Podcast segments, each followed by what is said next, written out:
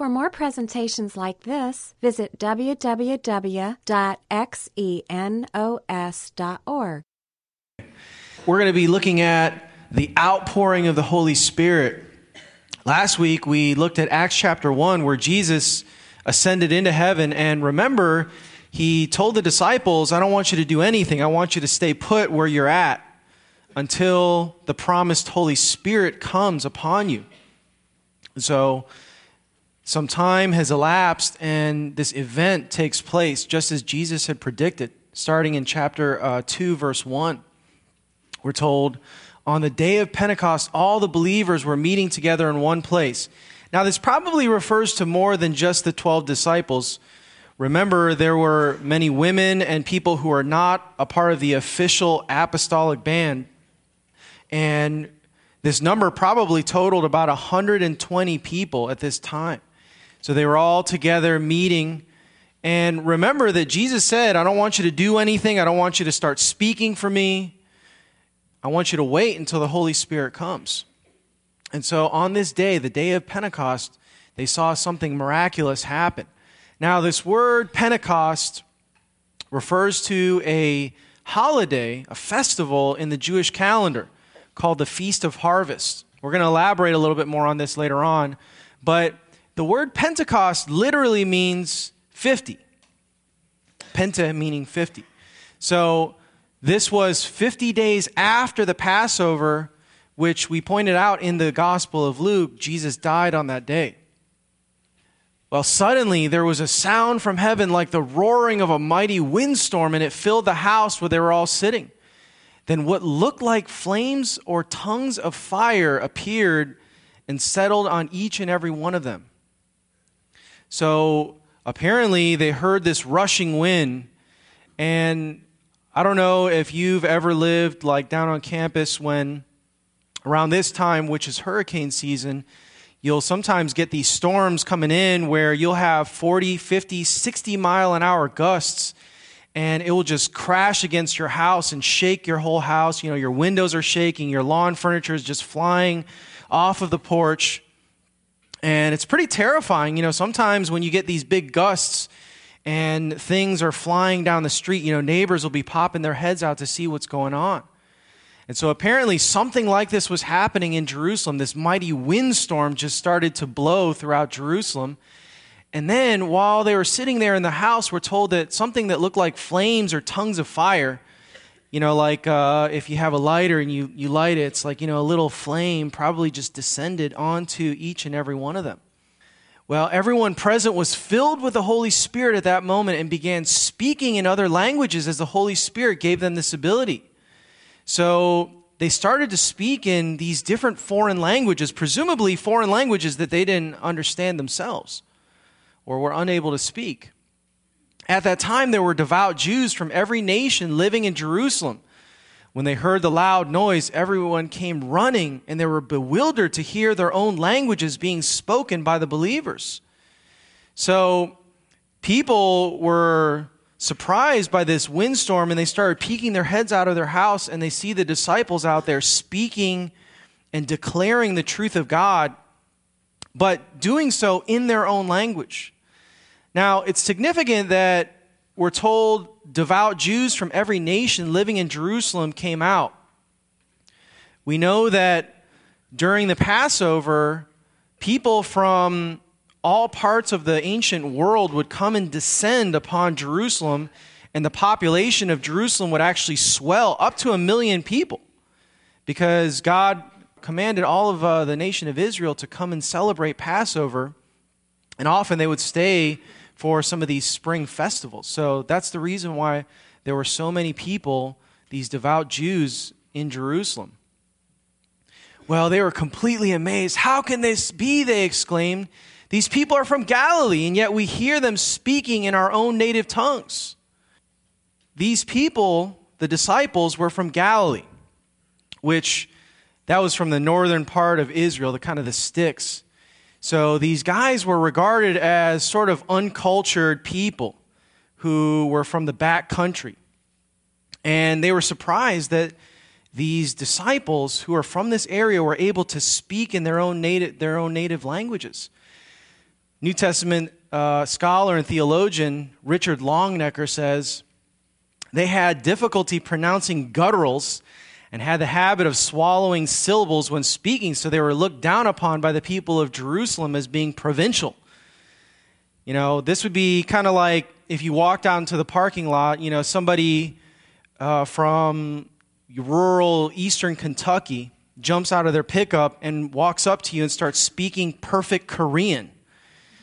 Uh, you'd be like, that, that must be from God. I don't know. I mean, you know, how can you explain something like that? And so this must have been the impression that they got where they were just stunned that these guys who were relatively uneducated, uncultured, were speaking in their language. Here we are Parthians, Medes, Elamites, people from Macedonia, Judea, Cappadocia, Pontus, the province of Asia, Phrygia, Pamphylia, Egypt, and these areas of Libya around Cyrene, visitors from Rome, both Jews and converts to Judaism, Cretans and Arabs. And we all hear these people speaking in our own language, uh, languages about the wonderful things God has done. So apparently, the disciples were not just trying to impress these people with their ability to speak foreign languages, but they were actually declaring the truth about God and what He had done. And so it was a miraculous thing that they were witnessing. They stood there amazed and perplexed. They said, What can this mean? They asked each other. But others in the crowd ridiculed them, saying, They're just drunk, that's all. Then Peter stepped forward with the 11 other disciples and shouted to the crowd. He said, Listen carefully, all of you, fellow Jews and residents of Jerusalem. Make no mistake about this. These people aren't drunk, as some of you might be assuming. Nine o'clock in the morning is much too early for that. He's like, It's not game day. You know, it's 9 a.m. People are sober at this point. No, what you see was predicted long ago by the prophet Joel. In these last days, God says, I will pour my spirit upon all the people. Your sons and your daughters will prophesy, your young men will see visions, and your old men will dream dreams. In those days, I will pour out my spirit, even on my servants, men and women alike, and they will prophesy. So, Peter quotes this Old Testament passage from the book of Joel, chapter 2, verse 13, I think, through 15. And he uses this as evidence to show his crowd that what they're seeing isn't coincidence, that what they're seeing was actually predicted long ago by the prophet Joel, that God knew that this outpouring of the Holy Spirit would happen one day, and that it would be upon all the nations, that it wouldn't just be upon just the Jews. Well, we're told that in the aftermath of all of this, in verse 41, that Peter's speech, which we're going to study here in detail, was so persuasive, so convincing. In addition to that, the Spirit was moving so powerfully through Peter that those who believed what Peter said were baptized in the, and added to the church that day, 3,000 in all. Not bad for one day's worth of preaching, I guess. You know, they went from 120 to 3,120 in just one day. A 25% or 25 times of uh, uh, 25 time growth there. So, an incredible number of people. Clearly, this was supernatural.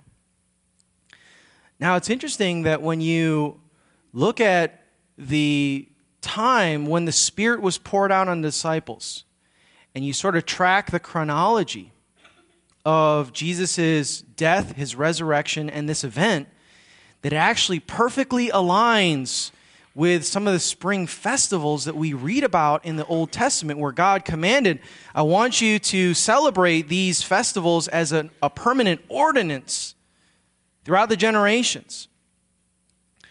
And God embedded these ordinances or these festivals in the Old Testament in order to symbolize and predict the coming of his chosen one, the Messiah, as a form of evidence for future people reading the Bible. Pentecost was the last of these three spring festivals and foreshadowed both the content and chronology of Jesus' work of salvation. The Apostle Paul later on points out that these festivals, these rituals, all of these things that God gave to us in the Old Testament were really ways to show that symbolically he would send Jesus and that these were pictures of what he would do through Jesus. This is what he says in Colossians 2, verse 16 and 17. He says, Don't let anyone judge you with regard to a religious festival or new moon ceremony or Sabbath day. He says, These are shadows of things that were to come, but the reality, however, is found in Christ.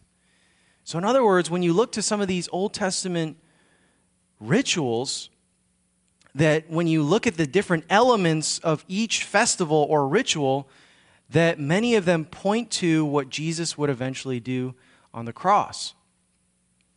Now, let's look at the spring festivals that surround Jesus' death, resurrection, and the outpouring of the Holy Spirit. The first we read about in Luke. Remember, Jesus celebrated the Passover meal, his last meal with his disciples. And this actually happened to also fall on his death the next day on Friday. And um, the date of this Passover would be the 14th day of the first month of the Jewish calendar, somewhere around March or early April. And the purpose was, of course, that Passover commemorated God's deliverance of the Jews from Egypt. We studied this a few weeks ago, where when you look, break down the Passover meal, many of the elements align perfectly. They, they snap together with the picture we see of what Jesus did on the cross. Remember, the context of this was that God was trying to extract the nation of Israel out of Egypt, where they were enslaved. And he was sending the 10th plague upon the, the land, where he was going to take the firstborn of every family, every household. But he provided a way of escape, a way for this judgment to pass over any household that decided to perform this ritual of Passover. And it required taking, first of all, an innocent lamb and then slaughtering it at twilight, then taking some of the blood and wiping it across the doorway so that when God came that night to judge each household, he would see the blood of the innocent lamb smattered on the doorpost and then pass over that house because he knew that a life had been taken. And likewise, we're told that Jesus fulfilled this. It's interesting that in Deuteronomy 16, verse 5 and 6, that God actually said that when you get into the promised land, because at the time that Deuteronomy was written, they were still wandering around in the desert. He said, I want you to celebrate this ordinance, this permanent ordinance of Passover in the city where my temple will be, in Jerusalem. And so that's why all these people were there. Of course, the fulfillment was that the Passover lamb signified Jesus, whose death delivers us from God's judgment. You know, when John the Baptist saw Jesus at the very beginning of his ministry, what does he say? He declares, Behold, the Lamb of God who takes away the sin of the world. He recognized that Jesus was the fulfillment of this Old Testament pra- practice. And of course, Paul says in 1 Corinthians 5 7, he says, For our Passover lamb has been sacrificed in reference to Jesus. So these New Testament writers are making these connections and seeing that Jesus was the fulfillment of this, this symbol, this shadow that God had given in the Old Testament. Well, then we have what's called the Festival of First Fruits, which was uh, the Sunday following Passover. So, three days later based on the chronology we get from the Gospels. And the purpose of this was that they celebrated God's faithfulness to provide. What God commanded was that each farmer would go to the edge of his land at the very beginning of the harvest and chop off a small bunch of barley and offer it to the priest and then offer a sacrifice. And it was a way of his acknowledging that God came through on his promise to provide for them, but also a further acknowledgement of their confidence that God would provide in the future. And so, this festival of first fruits actually was fulfilled in Jesus when he rose on the festival of first fruits. You know, as the people were acknowledging and thanking God for providing for them and also giving a confident assertion that he would provide in the future, at that moment, Jesus rose from the dead as a kind of first fruits suggesting that being bodily raised was something that was in store for all followers of him. We read in 1 Corinthians 15, verse 23, Paul says, But there is an order to this resurrection. Christ was raised as the first of the harvest. Then all who belong to Christ will be raised when he comes back. And so Jesus' resurrection signaled a kind of first fruits, what's in store for all of us who have placed our faith in Christ. And then finally, we have the day of Pentecost, which we're studying. And that was 50 days after Passover. And the purpose of the Pentecost feast was that they were celebrating the beginning of the grain harvest. So they would take some of the produce from their land and they would actually bake bread and bring it to the temple as a kind of thank offering. And so this was a way of acknowledging that God had given them a great harvest and had provided for them. And so the fulfillment, of course, was that Jesus poured out his spirit onto his followers so that they could reap the harvest of people coming to Christ. You know, at the moment that they were acknowledging and thanking God by bringing these loaves to the priests, at that moment the Spirit was descending upon the disciples, and we were seeing the, the harvest of souls as people met Christ that day 3,000 in all. And so we have really a beautiful picture here of what God would do and how he pre authenticates the coming of his son and the work that he would do. Pretty amazing. Now, when we kind of take a step back and look at this amazing thing that happened, I mean, I've never been in a situation where I've seen 3,000 people come to Christ in one day. That's clearly an act of the Spirit, an unusual thing. And God promised that He would animate this through the power of His Holy Spirit. But I think it would be also misleading to say that the disciples, Jesus' followers, had no real part in this, that they were just passively going along with what God was doing. They played their part as well. And so I think it's important for us as we study the rest of Peter's speech here to kind of look for what you might call principles of effective witness. So, on the one hand, we want to try to depend on God's power, but on the other hand, we also want to make sure to hone our ability to communicate God's truth effectively. You know, Jesus says in Acts chapter 1, verse 8, which we studied last week, you will receive power when the Holy Spirit comes upon you, and you will be my witnesses, telling people about me everywhere in Jerusalem, Judea, Samaria, and the ends of the earth. Now he says, You will be my witnesses. This word is the Greek word marturion, which is uh, incidentally where we get the word martyr from, but it means literally to testify. You know, when you call a witness to the stand, what are they doing? They're, they're testifying about the things that they saw in a court of law. And of course, it requires preparation to give a testimony. You know, when a prosecutor or a defense attorney decides to call on a witness, a lot of times they spend time with the witness preparing them. It's not as simple as just getting up there and telling the truth because it's, it's, it's, um, you can get confused while you're on the stand. And so a lot of times it requires preparation and you need to think about how you're going to communicate the truth effectively. And so, likewise, as we look at Peter's speech, we need to think about how we can learn to communicate effectively for God so that we can be powerful witnesses for Him. Let's go back to verse 6 and 12 and, and, look at our first principle. When they heard the loud noise, everyone came running and they were bewildered to hear their own languages being spoken by the believers. They stood there amazed and perplexed. What could this mean? They asked each other.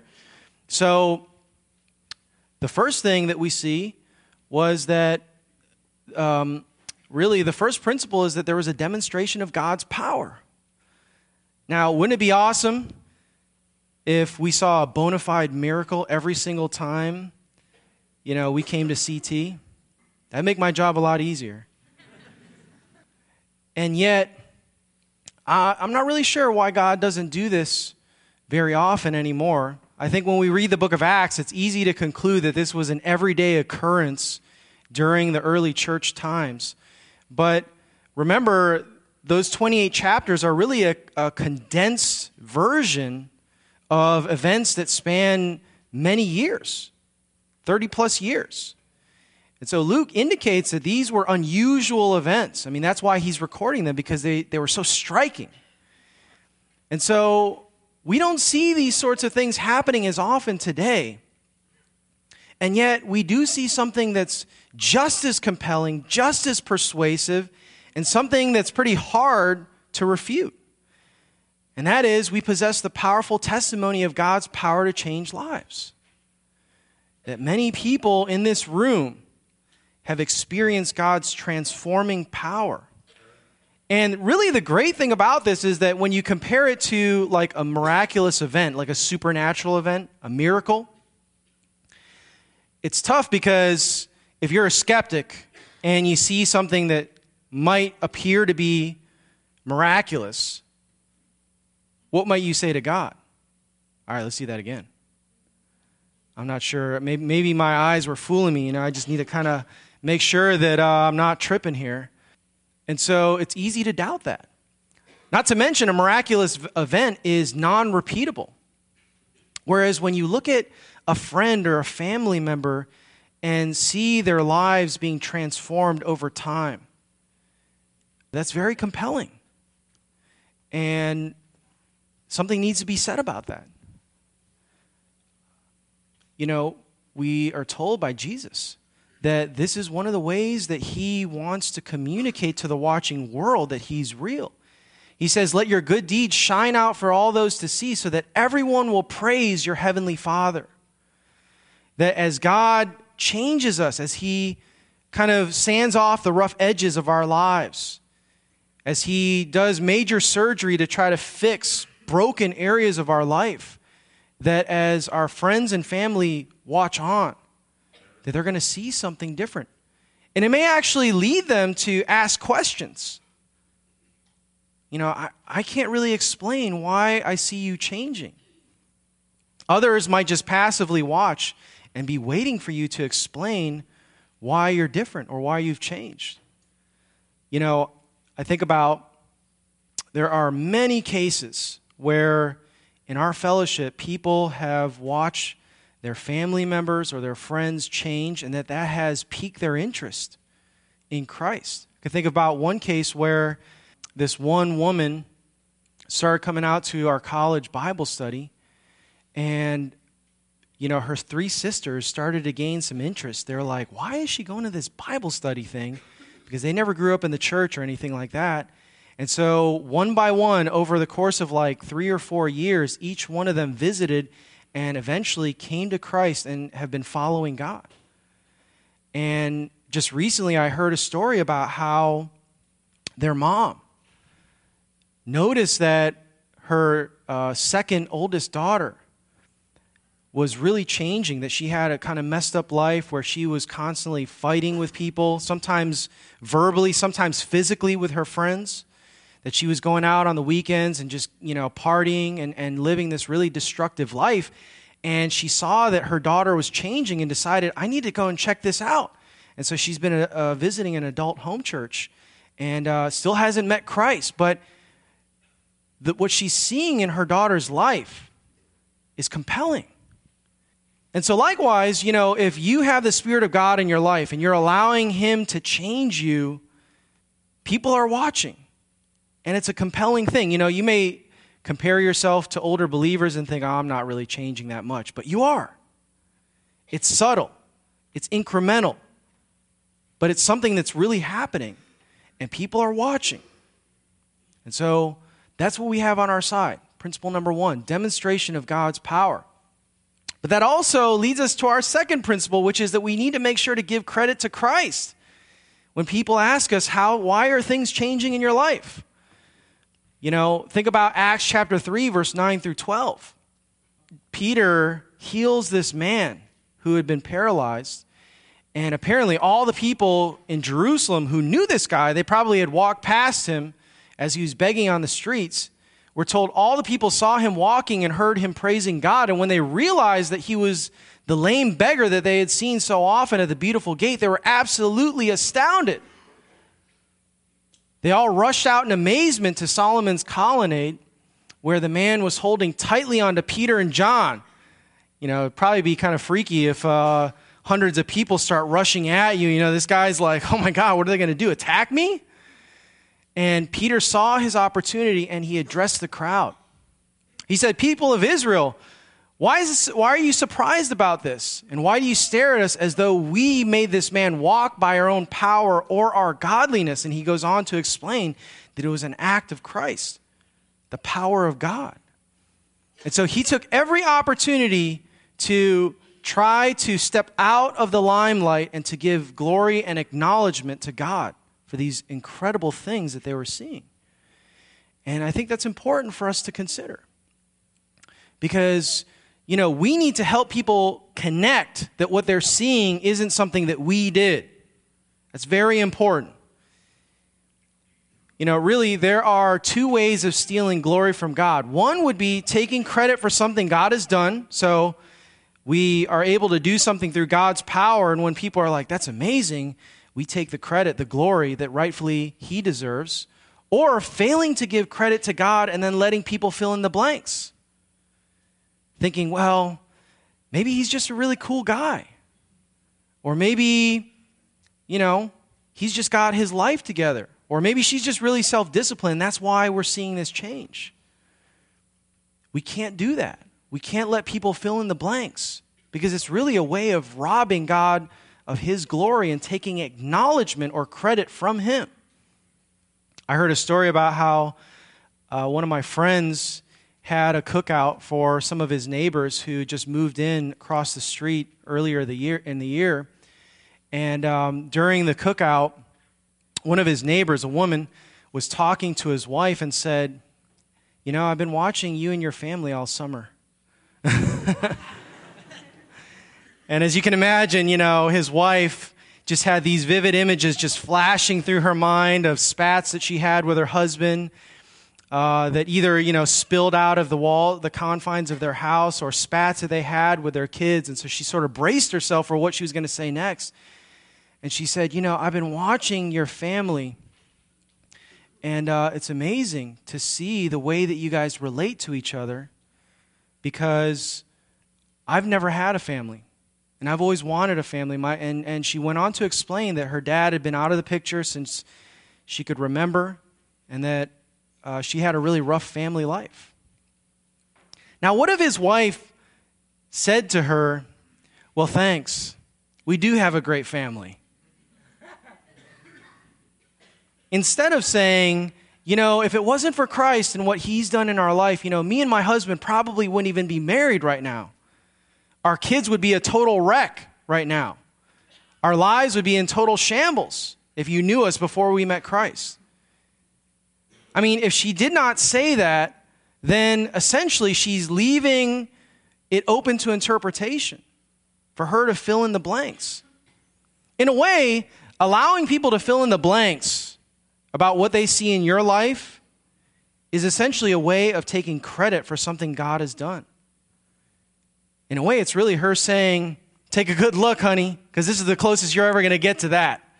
You know? I mean, uh, we need to consider that if we just keep silent and people notice this change and we never tell them that the real source and power of change in our life is God, then we're essentially leaving it up to people to figure out well, maybe there's a naturalistic explanation. Maybe these people are good people by nature. We don't want them to conclude that. Well, we're told in verse 22 and 23 people of Israel, listen. God publicly endorsed Jesus the Nazarene by doing powerful miracles, wonders, and signs through him, as you well know. But God knew what would happen, and, this, and his prearranged plan was carried out when Jesus was betrayed. And with the help of lawless Gentiles, you nailed him to the cross and killed him. Wow. We know that some of the people in this crowd were actually present at the, at the trial when Pilate presented Jesus before the people. And Many of these people, according to Peter, were people who were crying out, Crucify him! Crucify him! And so they were more than just bystanders, they weren't just passive observers, they were actually complicit in Jesus' crucifixion. But he says, God released him from the horrors of death and raised him back to life, for death could not keep him in his grip. And he says, King David said this about him I see the Lord is always with me. I will not be shaken, for he's right beside me. No wonder my heart is glad and my tongue shouts his praise. My body rests in hope. For you will not leave my soul among the dead or allow your Holy One to rot in the grave. You have shown me the way of life, and you fill me with the joy of your presence. Dear brothers, Peter says, think about this. You can be sure that the patriarch David wasn't referring to himself, for he died and he was buried. But he was a prophet and knew God had promised with an oath that one of David's own descendants would sit on his throne. David was looking into the future, speaking of the Messiah's resurrection. He was saying that God would not leave him among the dead or allow his body to rot in the grave. So Peter cites again an Old Testament passage to verify that this was God's plan all along to raise the Messiah from the dead bodily. And he concludes God raised Jesus from the dead, and we were all witnesses of this, referring to the 120 who were there. So I think this leads us to our third principle for effective witness, which is that we need to offer evidence for belief in Christ. You know, we live in a culture that is increasingly skeptical about the Bible. People have a lot of questions. Whether or not the Bible is chocked full with historical and geographical errors, whether or not it was something that was compiled by you know humans over the course of thousands of years and people who are pretending to be Moses or pretending to be John the apostle, but really were their disciples. And so we have to be able to offer evidence because our culture is remains skeptical. Um, Peter says in 1 Peter 3:15 that we should always be prepared to give an answer to everyone who asks you to give the reason for the hope that you have, but to do so with gentleness and respect. So, the same guy who wrote 1 Peter here, the Apostle Peter, and the same guy standing there speaking, indicates that we need to be prepared to give an answer, that we need to arm ourselves with arguments so that when people ask us hard questions about the Bible, we have a ready answer. And he says, make sure, he says, prepare to give an answer, or in some translations, a defense. That word in Greek is the word apologia. And that is where we get the word apologetics from, which refers to giving an adequate defense for the message of Christ. So we need to we need to do the work. We need to study. It's not just about I, I, just need to let the Spirit flow here as I'm talking to people, but we need to make sure that we are studying and able to provide answers to tough questions that people have. You know, there are a lot of people who wonder how can God be a good and loving God if there's so much evil in the world? That comes up almost every time I talk to a non Christian person about spiritual things. And if you don't have an adequate answer for that, you're going to be in trouble if you plan on trying to share your faith. Now, we also need to make sure that we are learning a variety of evidence. Because as you can see, Peter used Old Testament passages in order to back up that Christ was actually, or that Jesus was the Messiah. And that's important because he was sensitive to the fact that this is exactly what his hearers needed to see in order to believe. And so, likewise, we need to be careful and we need to, to listen in order to provide the right kind of evidence to the people we're talking to. Uh, so it not only requires us learning broad apologetics or um, that we need to learn different arguments for belief in Christ in the Bible, but also it requires us learning how to have a sensitive ear in conversations, that we're actually listening to what people are saying, that we're engaging them and asking them what their doubts are. You know, some of us, whenever we learn a new argument about Christianity, it's like somebody gave us a hammer for the first time. Everyone we meet looks like a, a nail. So we just, you know, pound them with this argument, even though they have, they really have no questions about that area. And so we need sensitivity. And it's important that we do so with gentleness and respect. You know, when we talk to non Christian people, we need to make sure that when we are dialoguing with them, it's not getting heated and argumentative, but that we're doing so with respect. That, you know, people have their views, and, and if you have held the same view for decades, it's hard for that just to get overturned in a moment of time. And so it's going to require persistence. It's going to require us talking to people often several times before they're actually willing to listen. You know, we need to get it in our heads that it's possible to win the argument and still lose the person. So we have to be careful in the way that we talk to people. Verse 36 and 37 So let everyone in Israel know for certain that God has made this Jesus, whom you crucified, to be both Lord and Messiah. Peter's words pierced their hearts. And they said to him and to the other disciples, Brothers, what should we do? Peter really let them have it, and they were to the point where they, their hearts were cut to the quick, or as this translation says, that they were pierced to their hearts. You know, some of us know what this feels like, where you're, you're sitting, either reading the Bible or you're hearing somebody talk to you about the message of Christ, and there is just this sense that God is speaking directly to you. I've had that happen to me a lot of times in my life. And so you wonder what Peter's going to say. Well, in verse 38, he says, Each of you must repent of your sins and turn to God and be baptized in the name of Jesus for the forgiveness of your sins. Then you will receive the gift of the Holy Spirit. Now we're going to look at the conditions for accepting or receiving Christ in a moment. But I think it's important to consider that what Peter replies with is what some call the grace of God. That instead of God judging us and condemning us, God actually wants to show us mercy and love.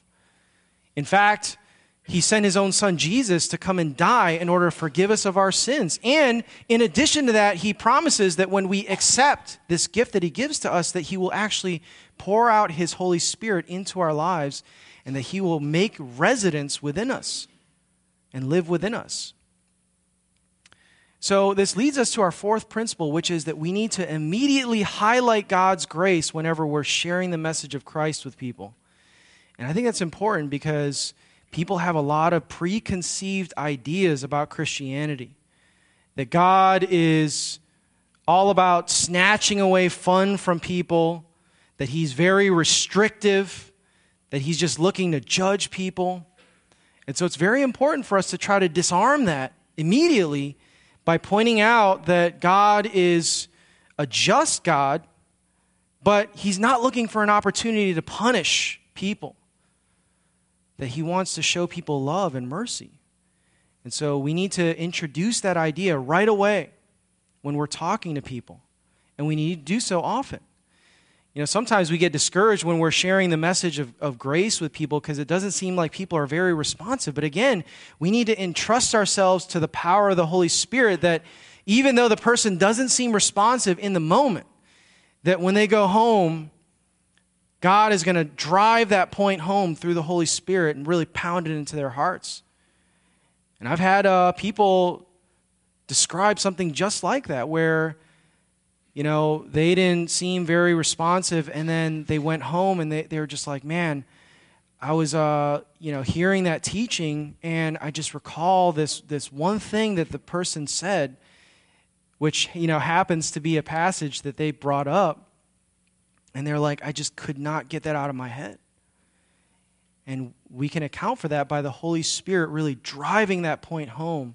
And so we need to consider that as we bring up God's grace, people may not look responsive, but eventually I think God will drive that point home with them. And then also, principle number five, that we need to explain to people how they should accept Christ. And that's exactly what Peter did here. He says, Each of you must repent, which is kind of an archaic word that we don't use very often today, but the word repent simply means to have a change of mind or orientation.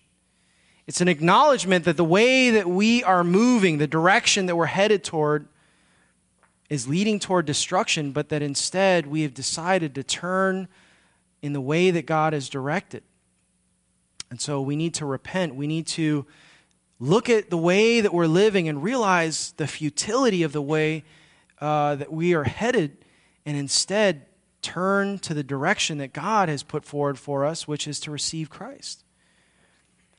You know, some of us think that this is just sort of an intellectual thing um, that you believe in, in the sense that you acknowledge that this is probably true, that Jesus died for us. But John actually points out that it's, it's going to require a little bit more than that. It needs to be a personal transaction between us and God. In John 1:12 we're told to all who believed him that is Jesus and accepted him he gave the right to become children of God.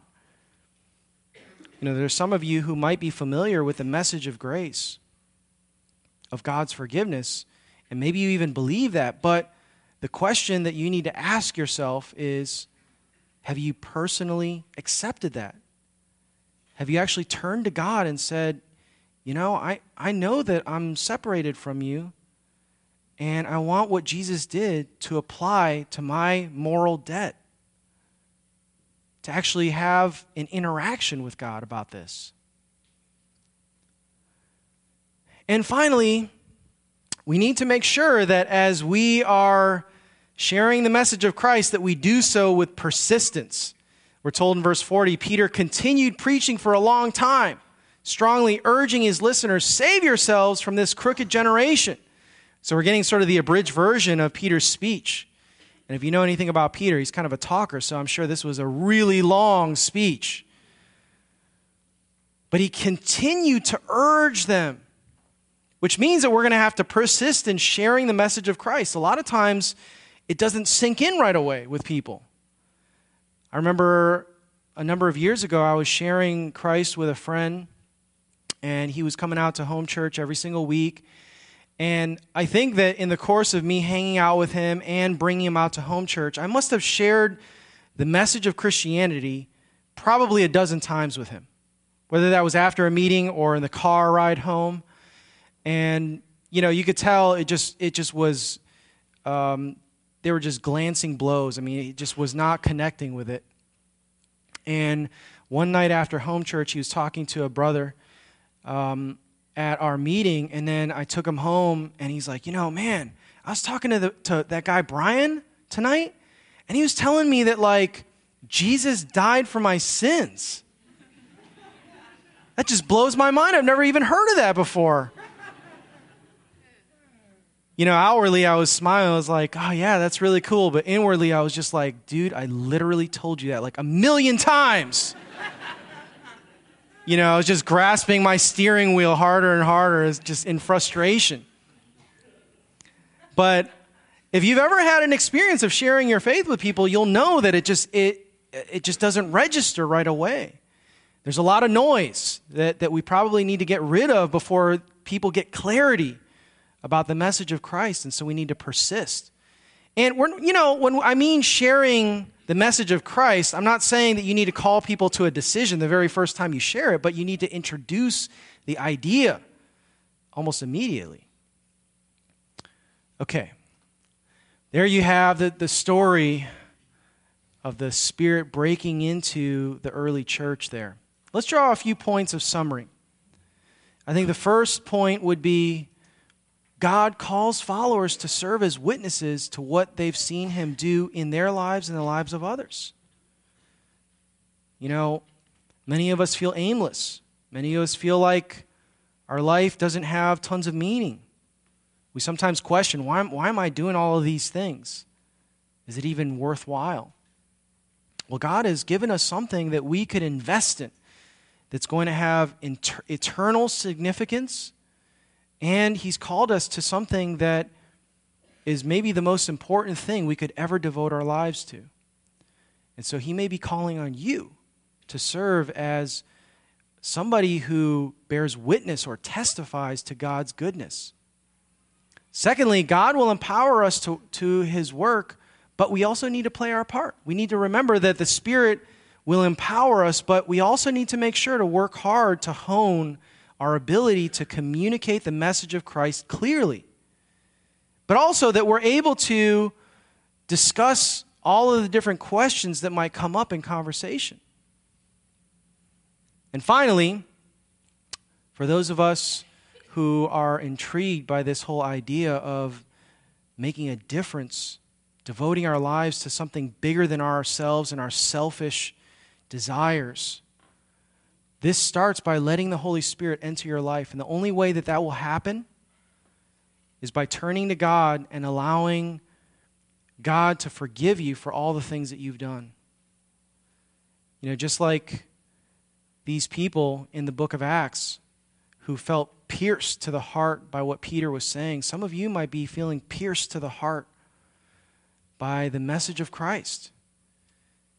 And I'd urge you don't, don't wait until next month. Don't wait until some other time. You, you need to make a decision now. Seize the opportunity if you feel that, that God is calling on you to turn to Him and receive His gift. Yes, Lord, I've never seen 3,000 people come to you in one moment, but um, I've witnessed uh, hundreds of people come to know you over the last few years through this ministry, and uh, it blows my mind. And um, I know personally that during those times, I didn't feel like I was doing anything different or that I was any more spiritual that maybe was causing any of that, but that it was uh, the power of your Spirit working through us, Lord. And um, we just thank you for times that you work like this. And um, thank you that uh, we have the Spirit that animated this incredible event that we see in Acts chapter 2. And we pray that we can see more people come to know you in, uh, in just the same way. And uh, finally, Lord, I pray for those of us who don't have the Spirit at all, who sense the uh, emptiness in their lives, who uh, sense that maybe they are distant from you. I pray that in this moment they would just uh, seize upon maybe you calling on them to turn to you for the very first time and receive Christ, that they would have the boldness to receive your offer tonight. And we thank you for anyone who did that in Jesus' name. Amen. This study was recorded at Xenos Christian Fellowship and is copyrighted. You may freely copy and distribute it as long as you keep it intact and do not sell it.